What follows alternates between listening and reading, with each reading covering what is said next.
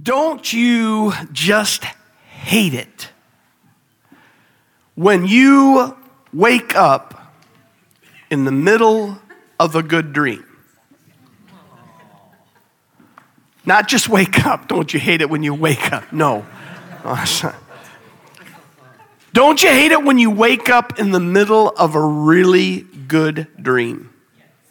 You ever catch yourself thinking, if I could just go back to sleep really quick, maybe, maybe it'll pick up where it left off?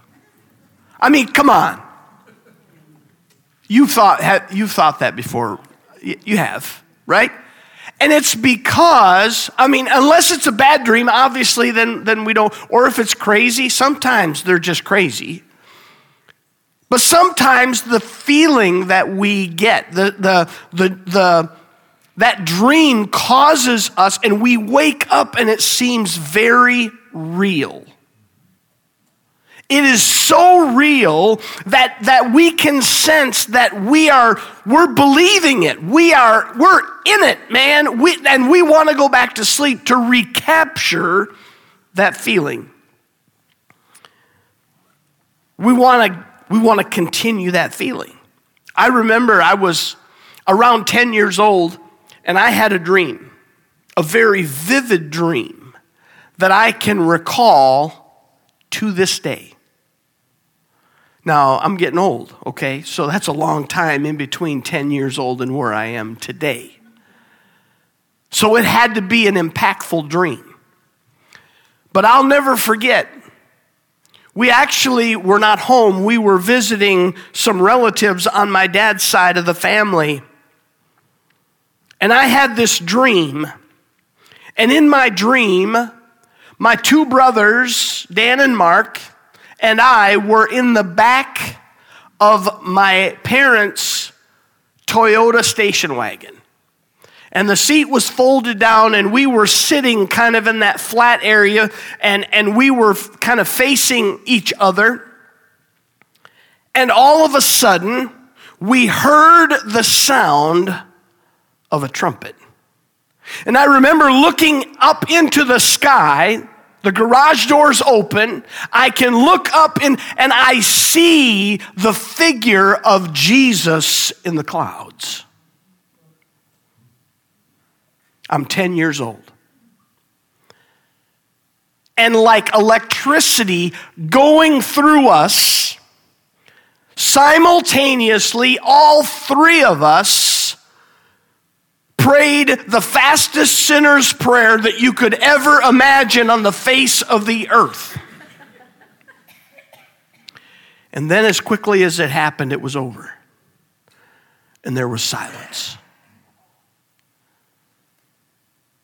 And we looked at each other and we realized that we had missed the return of Jesus Christ. Our parents were gone. In fact, we became homeless overnight, searching for a place to have shelter.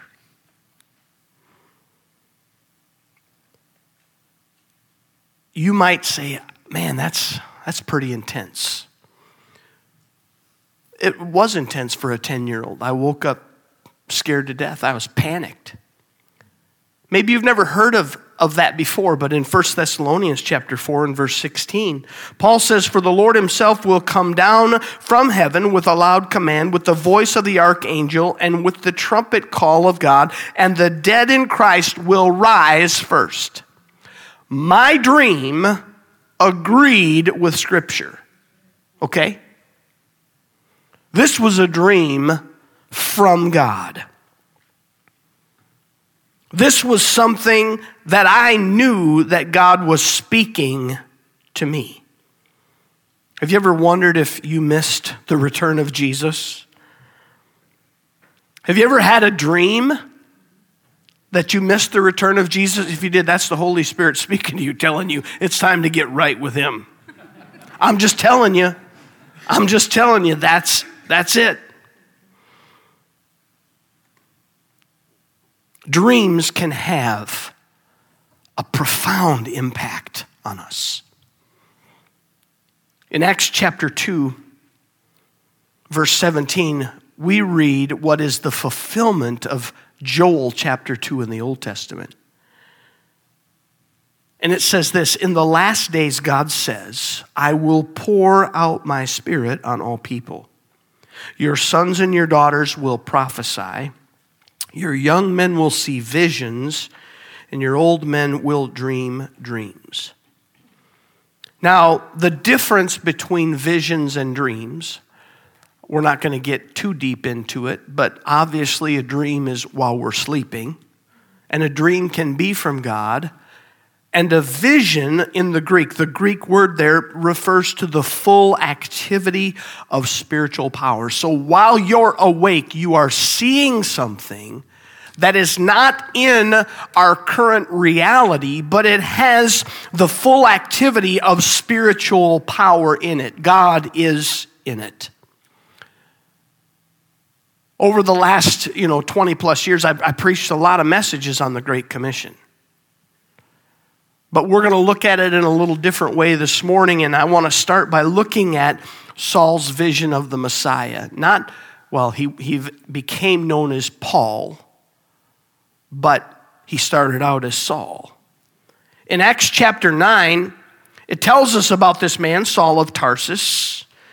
And uh, in my devotions, I, I'm reading through the book of Acts, and I just read about Stephen, the first martyr in the church and how the young man that was there giving approval and basically overseeing uh, the, the stoning of Stephen was this, this young man named Saul. And it says in, in, in, chapter 6, it says that, the, that immediately after this, after they stone Stephen, uh, an intense persecution breaks out in Jerusalem against Christians. So much so that they, except for the apostles, they, they left Jerusalem. They moved out of the city and they, they moved throughout Judea and Samaria and other parts of that region. It became so intense. And Saul took, took this, uh, he, there was a, like he had marching orders. In fact, he sought permission and he was given permission to pursue these people. And he did so, headed to the city of Damascus.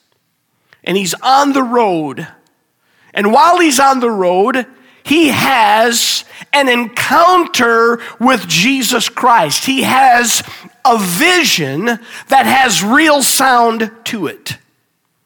The Bible says that the people that were traveling with him heard the voice just as he did. And that voice was speaking to him Saul, Saul, why are you persecuting me? Saul had a vision of Jesus Christ. Saul had an encounter with Jesus Christ. He saw a bright light. He talks with Jesus. Those that were traveling with him heard those words, and Saul, as a result of the bright light, he is blinded, and they have to lead him into Damascus. And I want to read from Acts chapter 9. I'm going to read verses 10 through 12. I'm going to say a couple comments and then I'm going to jump down to verse 17. So, starting in verse 10, it says, In Damascus there was a disciple named Ananias. The Lord called to him in a vision Ananias. Yes, Lord, he answered. The Lord told him, Go to the house of Judas on Straight Street and ask for a man from Tarsus named Saul, for he is praying.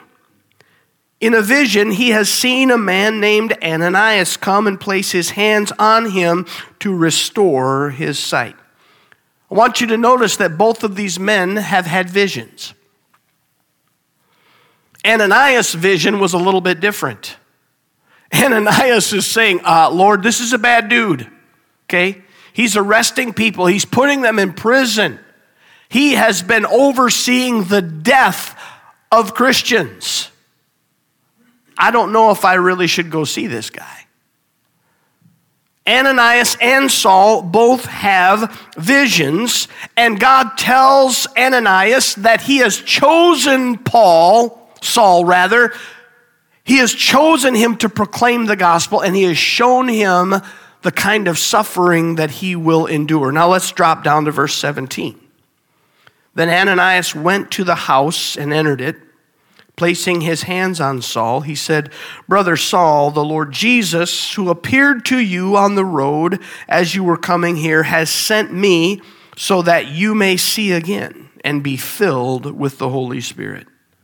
Immediately, something like scales fell from Saul's eyes, and he could see again. He got up and was baptized, and after taking some food, he regained his strength. Ananias found that everything that God spoke to him in his vision was as it said. He found everything to be true. Saul, in his vision, also found that everything that God spoke to him also was true that a man named Ananias would come, lay hands on him, and he would receive his sight, and indeed it happened. That's one of the ways that we know that a vision is from God. That is, if it actually happens the way the vision says. And also, we, we cannot forget that it must line up according to God's word. Because God does not speak something that is different than his word. But this vision was so profound, it altered the course of history. It altered the course of history, not just Saul's life, it altered the course of history.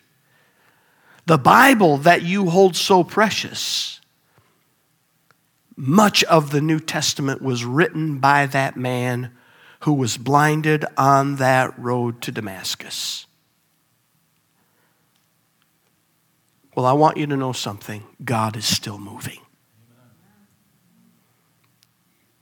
I'll say it again because some of you didn't hear me. God is still moving. He is still, still encountering people today. James Bradford, who's a pastor of Central Assembly in Springfield, Missouri, he heard the testimony of a Muslim man who had a dream.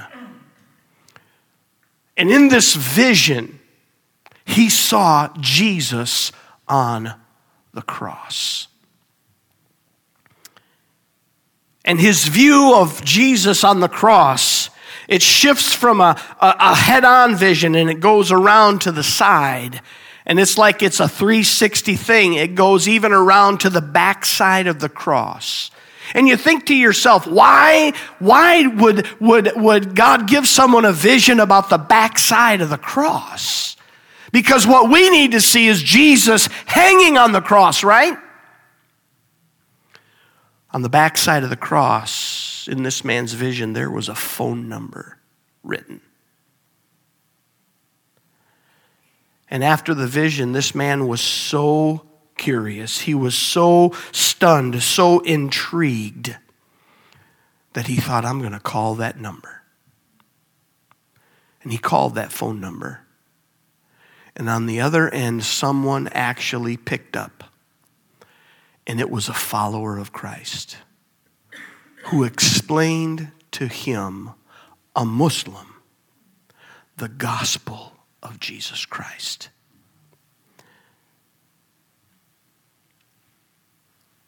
Dick Brogden, who's the area director for the Arab world for Assemblies of God missions, he tells of a devout Sudanese Muslim.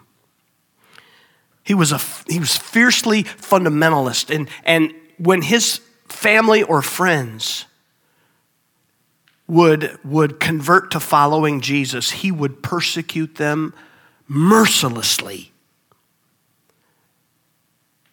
And this man had a dream.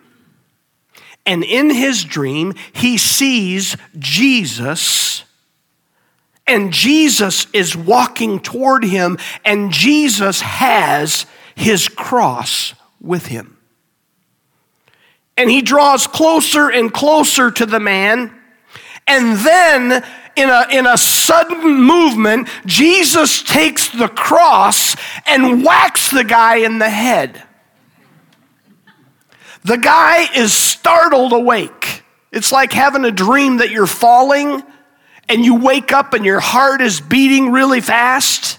This guy wakes up and he is just, he is like panicked and he's thought to himself, this is a demonic dream that I've had. And he's, he's really worried about it. So he decides to, to uh, recite some Islamic uh, rituals so that it will ward off the evil spirits. And then he finally falls back asleep. After he's asleep, he begins to dream once more. And again, just like the first dream, he sees Jesus walking toward him with his cross. And again, at the last second, he smacks the Muslim in the head with the cross.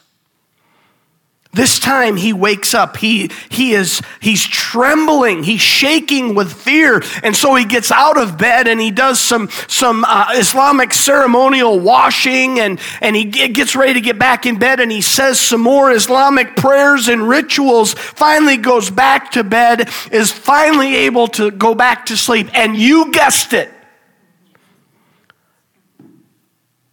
Third time he has the same dream. Jesus, the cross, and whack. And he wakes up and he says, There must be something to this Jesus. So the next day, he makes a phone call. And he calls a cousin of his, tells the cousin of his dream. And he says, Help me understand who Jesus is. So the two begin to study the Bible together. And this Muslim man, he believed. He accepted Jesus. He became a follower of Jesus and now is the leader of one of the underground churches in his community.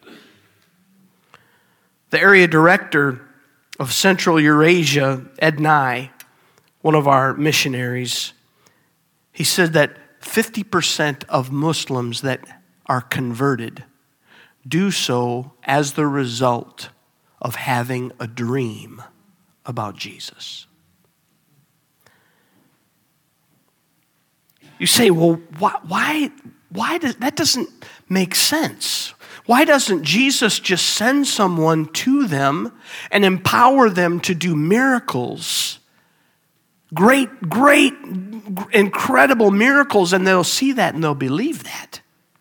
Well, you see, in the Quran, it speaks of Jesus, and Jesus is a prophet in the Quran, and the prophet Jesus does miracles. No big deal.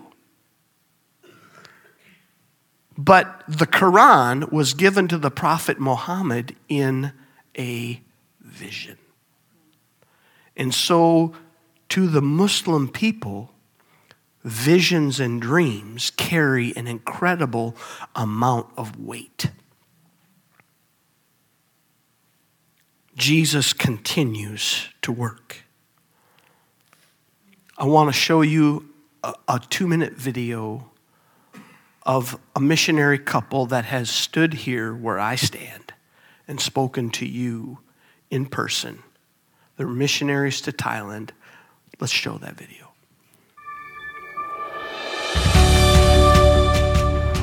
Hey, Silver Creek Church, we are the Powell family, your missionaries serving in Thailand. We have been back here in Thailand since the beginning of summer and are finally all settled back into our routines here. We can't thank you enough for partnering with us to not only launch back to Thailand, but also to stay here and continue advancing the kingdom of heaven in this nation where most people have never heard the name of Jesus yet. Over the summer, a few weeks into being back in country, we met with one of the only churches in a province in central Thailand. We built a strong relationship with them, and we will be working with this church this fall to share the gospel with people who have never heard the gospel before. Get this, one of the schools we will be doing an outreach at actually invited us to extend an invitation to students to become Christians. This is unprecedented, and we personally haven't seen favor like this in a school before among non Christians. We have heard lots of stories recently about people having dreams of a man in white clothing coming to visit them. The Holy Spirit is moving in powerful ways as a result of prayer warriors like you. Will you pray that every place we visit this fall, that people's hearts and minds would be already prepared?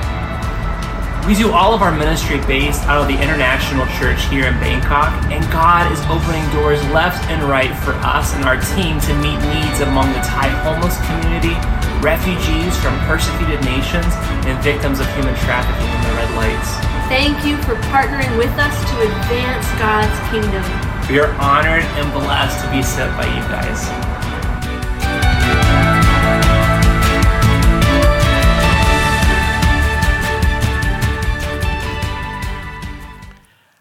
Did you catch that?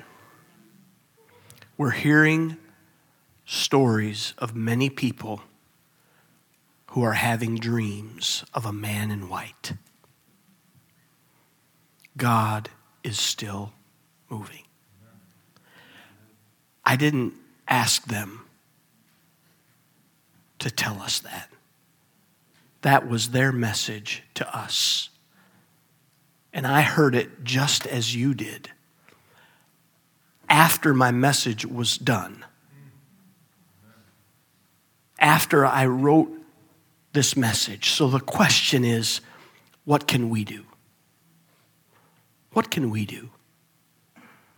Let me share quickly several things, and I want to start just by reading Jesus' words from Matthew 28.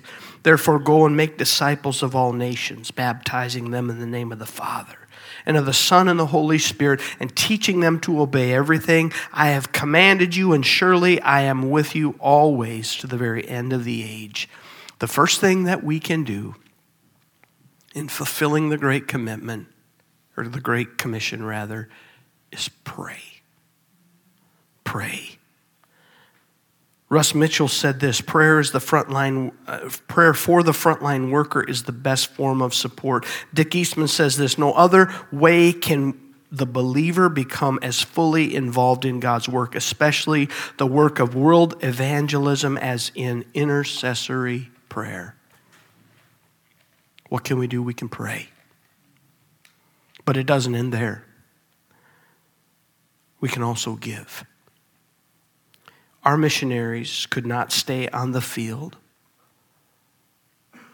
for, for beyond a month, maybe two more, if it weren't for those who support them. Individuals, which really make up churches, which send their support on a monthly basis, above and beyond their tithes, to say, I want to fuel the vision of the gospel around the world. You say, I, I don't have, I don't have much. Friends, compared to the rest of the world, we have it all.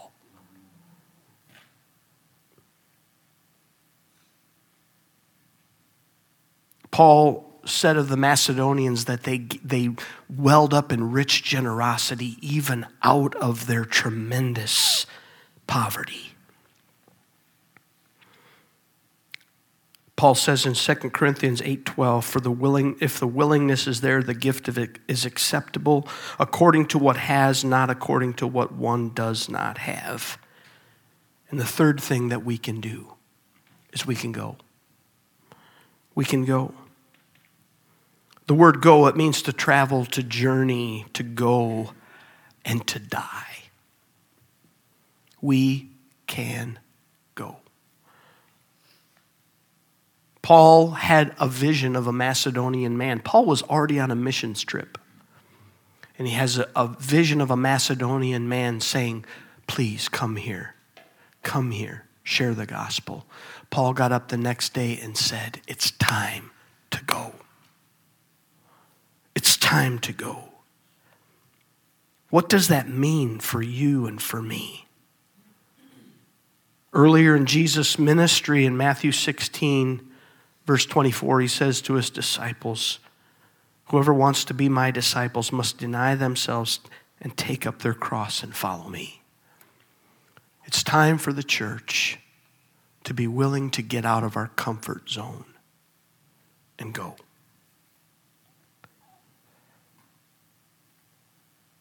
Paul says in Romans chapter 10, and I close with this How then can they call on the one they have not believed in?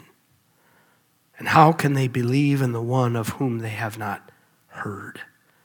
And how can they hear without someone preaching to them? And how can anyone preach unless they're sent?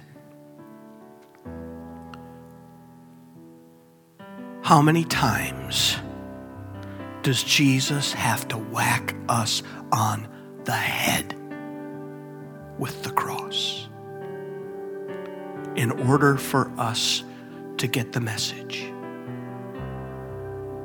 It's time for us to take Jesus seriously. I'm going to invite you to stand with me. I want you to bow your heads.